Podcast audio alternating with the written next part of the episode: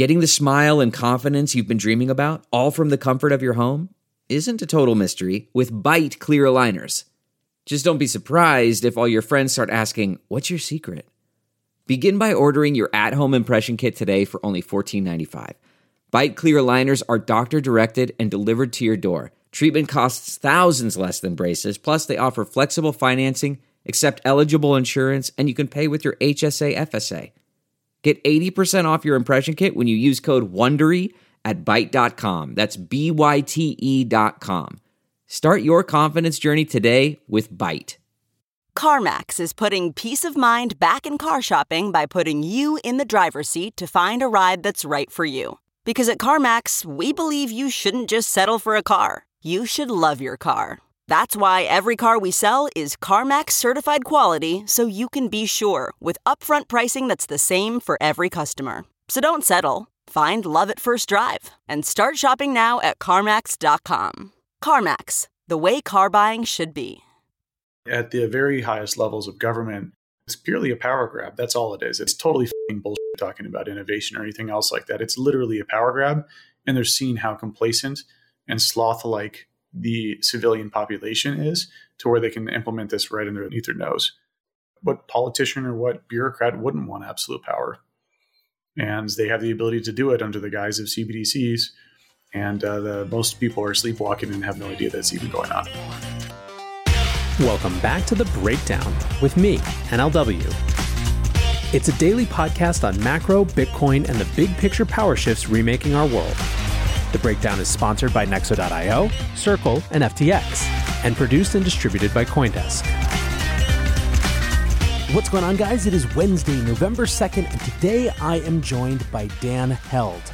Before we get into that, however, if you are enjoying the breakdown, please go subscribe to it, give it a rating, give it a review, or if you want to dive deeper into the conversation, come join us in the Breakers Discord. You can find a link in the show notes or go to bit.ly slash breakdownpod. Also, a disclosure as always, in addition to them being a sponsor of the show, I also work with FTX. All right, friends, today I am welcoming back returning breakdown guest Dan Held. If you are not familiar, Dan has started numerous acquired businesses in the Bitcoin space and sold his most recent to Kraken, where he spent about three years leading growth and marketing. Dan is now a free agent working on a number of different projects in the space, including Trust Pilots, where he's focused on things like DeFi built on Bitcoin. In this conversation, we talk about Bitcoin fundamentalism versus Bitcoin moderates, the state of narratives in crypto, and why Dan has so much antagonism for CBDCs. All right, Dan, welcome back to the breakdown. How are you, sir?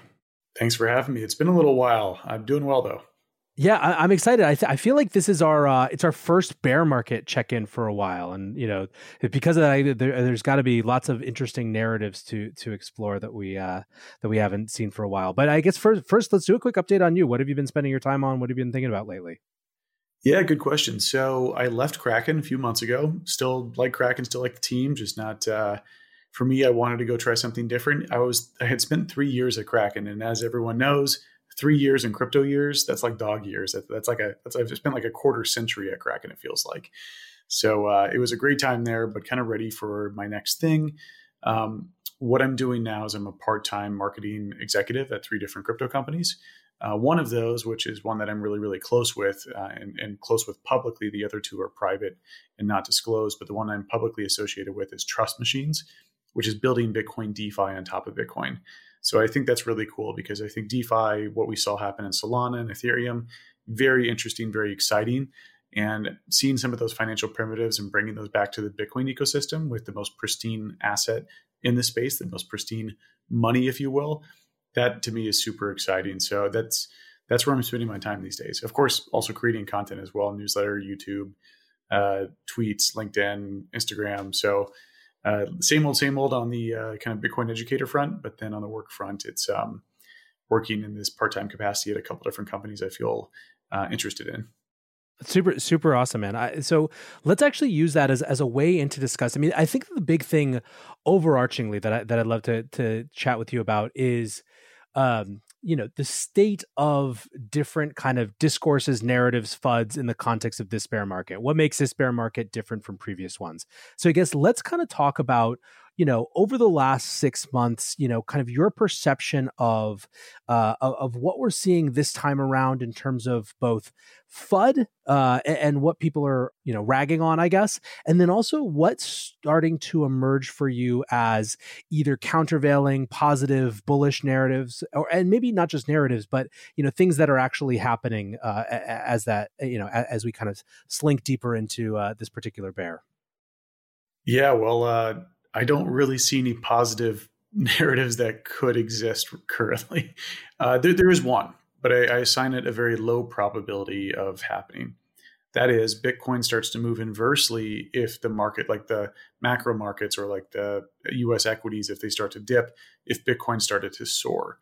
If that happens, then the narrative could kick off that Bitcoin's a safe haven asset and that reflexivity of price and narrative intertwining could lead to a bull run occurring. Now, I think the probability of that is, is very low, uh, but that is a possible narrative pathway that we could see happen from here.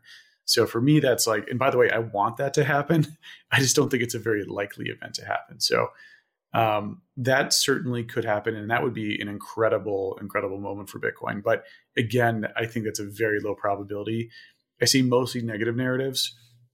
Um, you've got it's classic bear market. I wouldn't even call it FUD because a lot of this is real.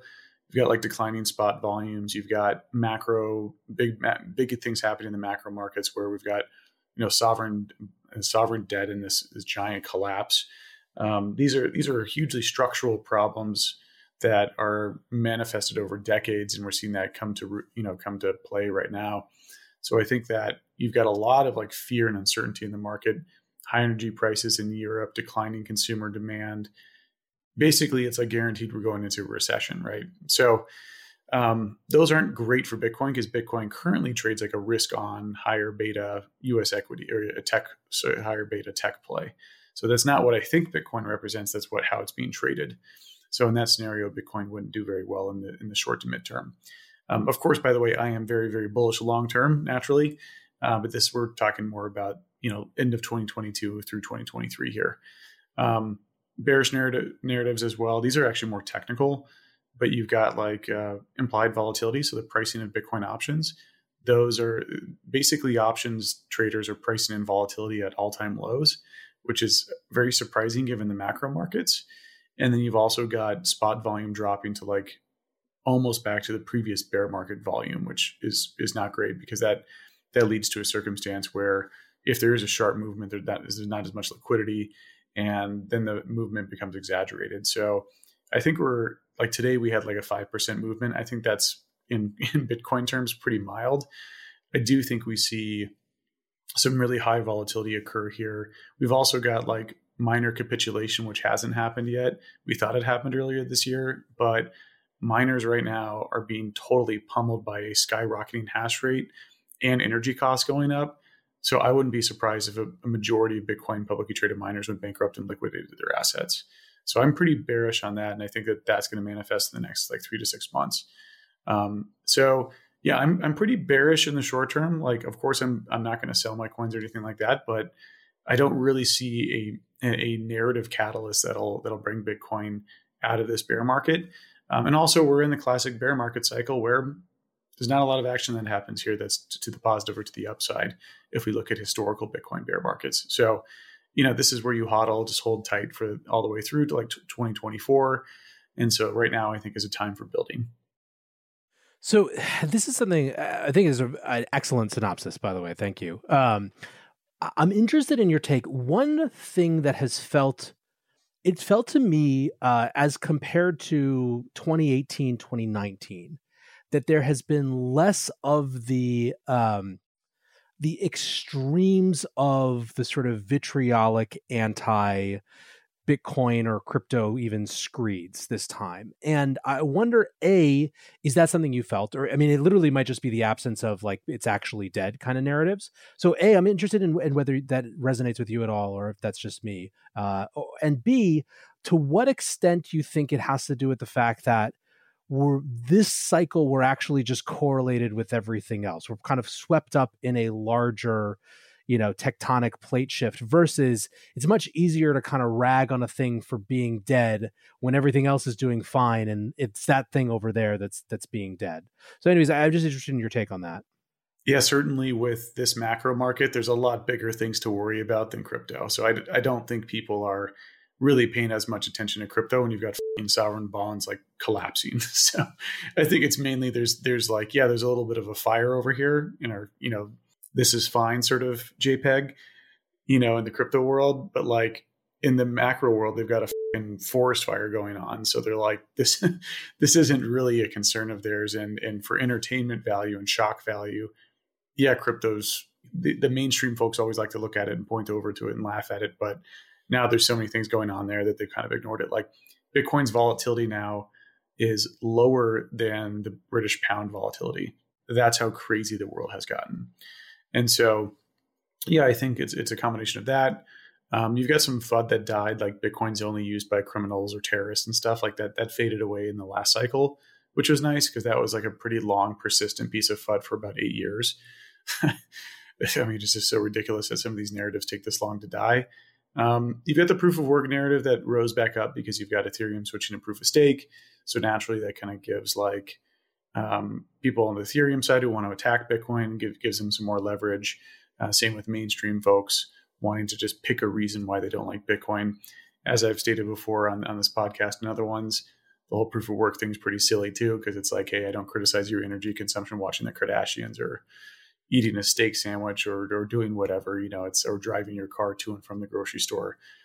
Energy consumption is subjective, and people should, if they buy it, they should use it. They should, should use it for whatever they want to use it for but yeah, I think we're we're in a spot where like the, the proof of work FUD kind of went up, but people still don't care that much about crypto, so it kind of went up, but it's not that big of a deal. Um, yeah, the institutions are have arrived and are active, very active in crypto, uh, which is cool this cycle. Whereas in the 2018 through 2019, 2020 bear, institutions are coming was the narrative, but now they're fully here, which is great. I think there is a little bit of like Schadenfreude going on with uh, Web three, where like a lot of mainstream folks like look at Web three and they kind of it's kind of becoming like a a, a bit of a joke, like it, like the metaverse. Like Zuck is getting a lot of flack for the metaverse. Where like I I bet at the bottom of this uh, bottom of the macro cycle that he cuts the entire metaverse team. I think that that's like max pain for Facebook. But publicly, he's being ridiculed for metaverse because no one's using it. The Facebook's metaverse. So I think like there are some narratives that are kind of like laughed at or made fun of now, which is like more metaverse and web three from and this is being laughed at by like mainstream folks. I'm not saying that crypto people are are saying this, but um, in a world where like the the foundation of the whole world is shaking with sovereign bonds, you know, the, these metaverse concepts almost look a little silly in that context, and so can kind of easily be uh, picked out and made fun of by mainstream. Um, again, these aren't my personal views. I'm just describing what I'm kind of seeing in the market. Yeah, and I think that you're right. There's probably also something to be said for where you know the, the, the if we're looking at the natural counter reaction to a hype cycle that has fizzled, the the the place the acrimony is going to be directed is probably where the hype was highest, right? So these things that were kind of highfalutin concepts versus some sort of more kind of you know base fundamental things, right? To the extent that you had you know metaverse stuff driving a hype cycle, it's the the place that's likely to fall. I also think for in Facebook's case, I think is an interesting um, prediction that you had you know they're getting caught up in a broader repricing of equities that where where investors are uh, are, are peeling back from the growth at any cost kind of mindset that characterized the last 12 years and there's a very hard time to launch a fundamentally forward looking money burning uh, division and rename your company after it Totally. And it's, I mean, it has little to no traction on the Facebook side, and they're burning tens of billions of dollars a year trying to run this.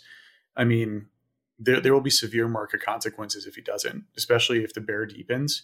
Um, he's going to have to do it. Uh, it's it's not like with some of these companies they have enough capital where they can burn and burn and burn for five to ten years on this, but they've got to show some traction. And I just I think like hundred thousand daily actives is what they have over there, which is like they they had to send out a memo internally at Facebook headquarters going, your teams need to use it on a daily basis.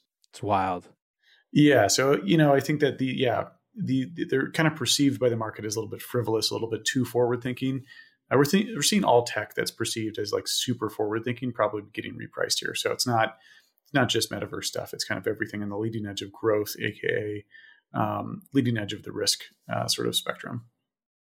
Yeah, man, it would be fascinating if if Facebook ends up abandoning the metaverse or you know is pressured to to wildly kind of reduce their uh their their goals in that area. But then it becomes a thing. You will have had two major moments of facebook being too early to a sort of like crypto adjacent party you know first with libra and then with uh with metaverse stuff uh before kind of bowing out even as those things got much bigger uh which is just kind of fascinating they're both pretty silly though, because like who the f- wanted to use Libra? It never made any sense. we everyone in the crypto industry, we're all sitting here and we're like, you want to make a stable coin that like we have to trust Facebook for? I just don't. It's never really grokked how that made sense. And then what's interesting is like David Marcus and that X team went on to go build on top of Lightning, which is kind of cool. Yeah, um, called I think it's called Lightspark. But um, mm-hmm. then the metaverse, like I don't want to hang out in Zuck's metaverse like the whole point of the metaverse is like no one controls it, right? so, so this idea that it was going to be like Zuck's playground just sounds incredibly dystopian and just like really disconnected from the entire principle of what a metaverse is. With also like really unimpressive graphics, like the, the try, like you really have lost the plot if you're trying to make a big deal out of adding legs. Even if that's like technologically, I'm not sort of giving it enough credit, which I, I 100% I'm sure that I'm not. The idea of trying to make a PR announcement over your avatar has legs now just feels real, real, uh, real like a, you definitely launched in production over there. Yeah. Yeah. It's just, it feels really disconnected from the, their core principles of building products that consumers like. Um, I think it's a classic problem at Facebook, though. A lot of their innovation has been outsourced through acquisitions, Instagram being a prime example, and WhatsApp, rather than like internal innovation. So, yeah, I'm not sure what that is. Maybe, uh, well, I mean, granted, Zuck didn't even invent Facebook himself, so you know, maybe maybe they never had a culture of innovation. Um, they always they always stole it or bought it. Want to keep more profits when trading? Get the best possible prices and trade with 50% lower fees on Nexo Pro. The new spot and futures trading platform uses aggregated liquidity of over 3,000 order books collected from multiple sources. Utilizing the complete Nexo suite allows you to earn interest and borrow funds as you wait for the next trade setup. Visit pro.nexo.io. That's P R O dot N E X O dot I O and sign up today. This episode is brought to you by Circle, the sole issuer of USDC and a leader in crypto that's held to a higher standard. USDC is a fast, safe, and efficient way to send money around the globe. USDC is always redeemable one to one for US dollars and has over $45 billion in circulation as of October 13, 2022. Plus, Circle posts weekly reserve reports and monthly attestations of reserve capital, letting users know that USDC is safe, transparent, and compliant with regulations. Just go to circle.com backslash transparency to see why USDC is a trusted stablecoin. The breakdown is sponsored by FTX US. FTX US is the safe, regulated way to buy and sell Bitcoin and other digital assets with up to 85% lower fees than competitors. There are no fixed minimum fees, no ACH transaction fees, and no withdrawal fees one of the largest exchanges in the US. FTX US is also the only leading exchange that supports both Ethereum and Solana NFTs. When you trade NFTs on FTX, you pay no gas fees. Download the FTX app today and use referral code BREAKDOWN to support the show.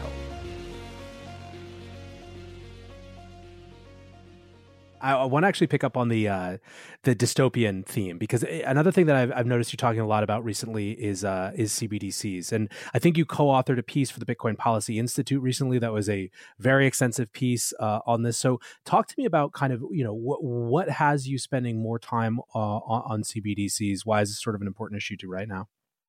Yeah, so CBDCs, for those who don't know what that means, it means central bank digital currency or currencies so I've over the last you know 10 years I've been in the crypto space like seeing CBDCs rise up. I think this is the sort of final battle, if you will. It's the final final chapter in the video game of the big boss in CBDCs versus Bitcoin or crypto. That's the big final boss battle. And so central bank digital currencies are the idea that you could create a currency where you bank directly with the Federal Reserve where like you have an account with them. So you don't even go through a traditional bank at all. So it sort of undermines the entire commercial banking industry and gives absolute power and control to the central bank, which is like an incredibly dystopian sort of exercise where the central bank could censor you if you tweeted something mean to the president that day. They could tax you at a different tax rate depending on your ethnicity. They could force you, they could, and they would also ban cash at the same time as implementing CBDCs. And so they might like, uh, if you don't spend your money, they'll penalize you. So, like incentivizing growth and really weird things like that, which inflation actually is that already. Inflation is that that constant pushing to go spend and and uh, distribute capital because if you don't, you inherently lose. You know, target rate's two percent, but it's much higher now. You lose two percent a year. So, I think um, you know CBDCs represent this 1984 esque dystopian I'd say like end game of or governments exerting absolute control over their population. You've got Bitcoin and crypto, which stand totally separate and they're antithetical to that that sort of thought. And so fighting CBDCs or at least raising the awareness that these things are occurring is critical. There's dozens of countries globally that are currently working on implementing this. Um, most people on the street have no idea what CBDC stands for. It doesn't sound that mean. It doesn't sound that that ominous. It's just a it's a jargony sort of term, right? Like it just you're like I don't know CBDC. okay, sure. So raising the awareness of how serious of a situation this is is really critical because um, if we don't fight this, then uh, both I think this is bad for the United States and bad for the world. So I co-authored a piece with Natalie Smolenski and the Bitcoin Policy Institute. And by the way, she did a lot of the heavy lifting. I uh, had previously written kind of a framework and didn't ship it. And I'm sure you've got a lot of things on draft as well. So it was one of those on draft pieces, and uh, I grabbed lunch with Natalie when she was in town, and she was like, "Yeah, you know, I feel really passionate about this topic, and I was going to write something up." And I'm like, "Well, what if I can give you 20% to get started, and then you you finish it out?" So she she really did the heavy lifting here. So I want to give a hat tip to her, and and the Bitcoin Policy Institute has been really instrumental in taking this and bringing it to different members of of uh, of the uh, both like the White House and Congress, et cetera, trying to get this message out to more folks. So it's 47 pages. Basically, we go into what CBDCs are, how they're constructed, how many are in flight, um, you know, what are the arguments for a CBDC, and then we knock those arguments down. Uh, a lot of them are like, for example, like there's an argument of like, oh, it's for innovation. That's not true. Innovation for money does, doesn't come from the government; it comes from the private sector, as we've seen with ACH, wires, checks, everything like that. That that wasn't a you know, federal sort of mandate. That was done through private commerce. Um, also, uh, as Quarles over at the Federal Reserve, his last name is Quarles. As Quarles put it very eloquently, faith in the U.S. dollar does not stem from the technology that supports it. It stems from the trustworthiness of the dollar. And so CBDCs don't bolster the trustworthiness of any sort of money. What they do is they just allow the government to have absolute control over over uh, the entire economy. And so uh, we these are that's an example of one of the, the arguments that we stand up and take and, and put down. Um, and so you know when you go through it here, and it's also you know what do, what do we ultimately want to represent as Americans? So the the piece was slanted more towards an American, uh, more towards an American audience, but it's like yeah, China's implementing CBDCs. Cool, but that's not about innovation. That's like saying concentration camps are innovative and that we should, we, if, China, if China's doing it, we should do that too. That doesn't make any sense. And so a lot of people, like in Congress and other places, have been like, hey, China, Russia, and these other countries are implementing CBDCs. Why aren't we? Why would we want to do that? That makes no sense. It's not beneficial to our economy, for the freedom of Americans, and it's antithetical to the American value system. So um, basically, that's the kind of the core argument of the piece, and and why I felt like it was important that we put this together. And honestly, super happy that Natalie was able to make something out of this versus uh, it staying in my graveyard of, of drafts. So uh, I think we put something really solid together that I haven't seen out of any other white paper in the space. So I was pretty proud of what we put together.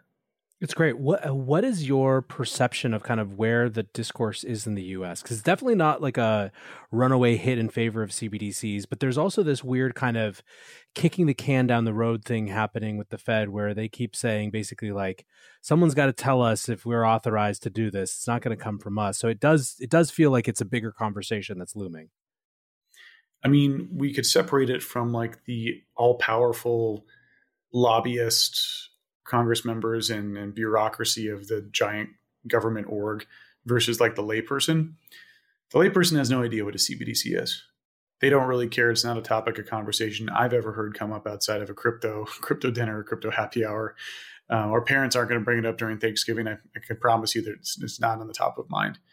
Um, but at the very highest levels of government, they're trying to do this, and it's purely a power grab. That's all it is. It's not. It's totally bullshit talking about innovation or anything else like that. It's literally a power grab, and they're seeing how complacent and sloth-like the civilian population is to where they can implement this right underneath their nose. So that's basically what this is. Is it's like what what politician or what bureaucrat wouldn't want absolute power, and they have the ability to do it under the guise of CBDCs, and uh, the most people are sleepwalking and have no idea that's even going on. I think, like I said, I think it's definitely going to be a conversation that heats up. So I, I, was super excited when I saw that you were you were digging into that uh, and, just kind of adding more more heft to the to the conversation. Um, I want to maybe wrap up on just kind of your uh, your, your final word, final thoughts on the Bitcoin maximalism debate that has been one kind of key uh, internal feature, let's call it, of uh, uh of this Bitcoin bear. Um, you know, what, what's your perception of where that all stands right now, and, and what do you think about it? Yeah, so defining what maximalism means is super tough because like a lot of people are under the umbrella of maximalism, and it's like, well, as a Bitcoiner, what else do you identify as? I, I personally identify as a Bitcoiner. That's the old term for being a Bitcoiner, which is about being more open minded, but also just loving Bitcoin and hoping that it succeeds, right? Like that thinking that Bitcoin is the most important thing and that we should spend a lot of resources and effort ensuring that that happens. And that's what I truly care about in the space is Bitcoin. I'm more of a moderate though. So like these days, I think a lot of stuff is cool, like Solana, Ethereum, Solana and Ethereum. They're building really interesting things. I spent a lot of time digging into yield farming, NFTs. The market has decided that people like these sort of things, um, these DeFi primitives. Now, I'm more pragmatic about like you don't throw the baby out with the bathwater. There's still going to be Web two versus Web three. There's always going to be a Web two, and there's always going to be CeFi versus DeFi. Like there's it's never going to go. It's not going to be completely eat the other and you trade off things as well. Um, with CeFi, you've got like counterparty risk, but with DeFi, you've got protocol risk. Like you've got protocol and smart contract risk, which is non negligible. I think over $60 billion has been stolen through hacks.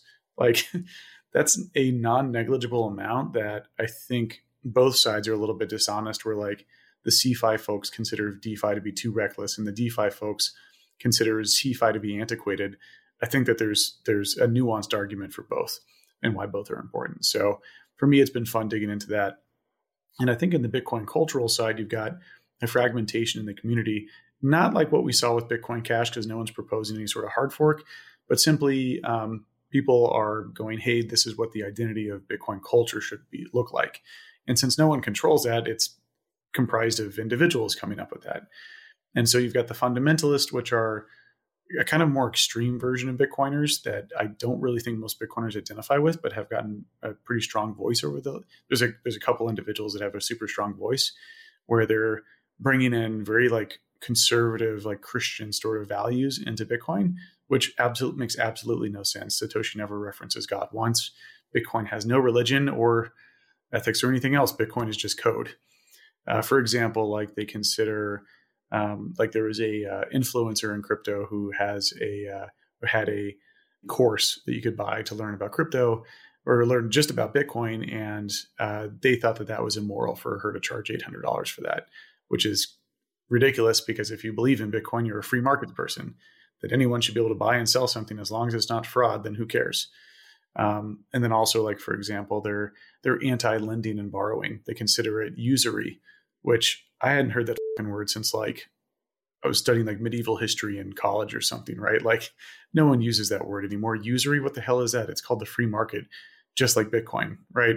So these are these are values that are in direct contrast to what Bitcoin represents. So it's a really strange it's really strange to see this group develop that opinion over time. Um, I don't really understand how they can reconcile that in their heads. So there's like the fundamentalists, and I think that group while loud is growing much smaller and you have the rise of the moderates um, which is like and, and, i think moderate needs a better branding but like moderates is the best one we have now and I, I identify as that as well where it's like hey bitcoin is the most important thing in this space i'm going to spend almost all of my resources making that happen and i want to build on top of bitcoin so let's bring uh, stable coins nfts anything that people find value in in these other ecosystems and bring it back to bitcoin It's purely a free markets thing. If people want it and it's on Bitcoin and they use it, then that's a good thing. Anything that uses Bitcoin, I consider to be a good thing. Uh, so I want to see building happen back on Bitcoin. And so the moderates are more open minded with that. Also, we don't have like a fire and brimstone esque marketing message where it's like, uh, look, if you bought coins, I, I don't care. Like everyone, everyone's touched a coin. I, I, I mined Prime Coin, and I've been saying this for years on podcasts. I mined Prime Coin because in my early early years, I was like, oh, this seemed interesting. Uh, of course, it was silly, but um, you know, if you make people feel bad for some of those decisions, decisions, I don't think that's the best way to pull people into the Bitcoin ecosystem. Saying like, hey, congrats on making a bunch of money with Doge, but I'm an old timer. You probably want to put that in Bitcoin long term. That's like a more friendly, approachable narrative than like repent, you're you're a bad person. So um, you know, I think that the moderates are much more permissive and much more open minded. But ultimately, what it, what both sides are about are making Bitcoin succeed. But I think the moderates are the only ones who have an objectively good framework for thinking about that at a macro level. Um, whereas the fundamentalists are just more of we we feel this way, therefore that should be the way it is. Versus the moderates being more like product minded, where it's like, hey, people are using these other things. What if we brought some of that back to Bitcoin? And also, you know, it's the idea that like no one's perfect, and what's the best marketing message we can say to get people into Bitcoin? And I don't think it's the fundamentalist message. I, if you look at their follower accounts on Social Blade or other platforms, they flatlined or had much less growth than the moderate style voices during the bull run. So it's very clear that an audience wants to hear more of a moderate tone rather than some of these like extreme fundamentalist takes that are frankly incoherent when you look at Bitcoin's values and also I think just represent like a very primitive and and uh, I don't know very very very basic ideology. You heard it here first, folks. Bitcoin is a free markets technology shocking. Um, awesome, Dan. I, I, think it's a, a, a, great summary of things. Um, listen, always love having you on the show. Appreciate you sharing your take on where we are in this bear cycle. Uh, look forward to having you back on, uh, hopefully when uh, things have started to turn again. But you know, if it takes too long, we'll we'll do it before that. Sounds good. Great catching up, and thanks for having me on. Not that I would expect anything less from him, but boy, Dan does not pull punches around CBDCs. As you can probably tell, I think this is a conversation that is going to do nothing but heat up in the US political scene. I also think that the US is kind of unique with regard to the discussion of CBDCs for a variety of reasons. First, the fact that we already have the world's reserve currency, which makes technological advantages in currency seem less relevant. Also, the fact that we have a long standing tradition of innovation coming from outside government, from the private sector, and then being enshrined and formalized as part of the official monetary system. Is there a chance that that happens again in the context of stablecoins? Seems to me totally possible, but whether it does or doesn't, it still doesn't change that there are going to be major, major questions on the rights, responsibilities, and limitations of power set on any of these technologies. So I am quite glad that the conversation is picking up. I think now is the time to get into it if these issues matter at all to you. And frankly, if you're listening to this show, my guess is that they do. Anyway, thanks again, Dan, for coming back on the show. Thanks to my sponsors, Nexo.io, Circle, and FTX for supporting the show. And thanks to you guys for listening. Until tomorrow, be safe and take care of each other. Peace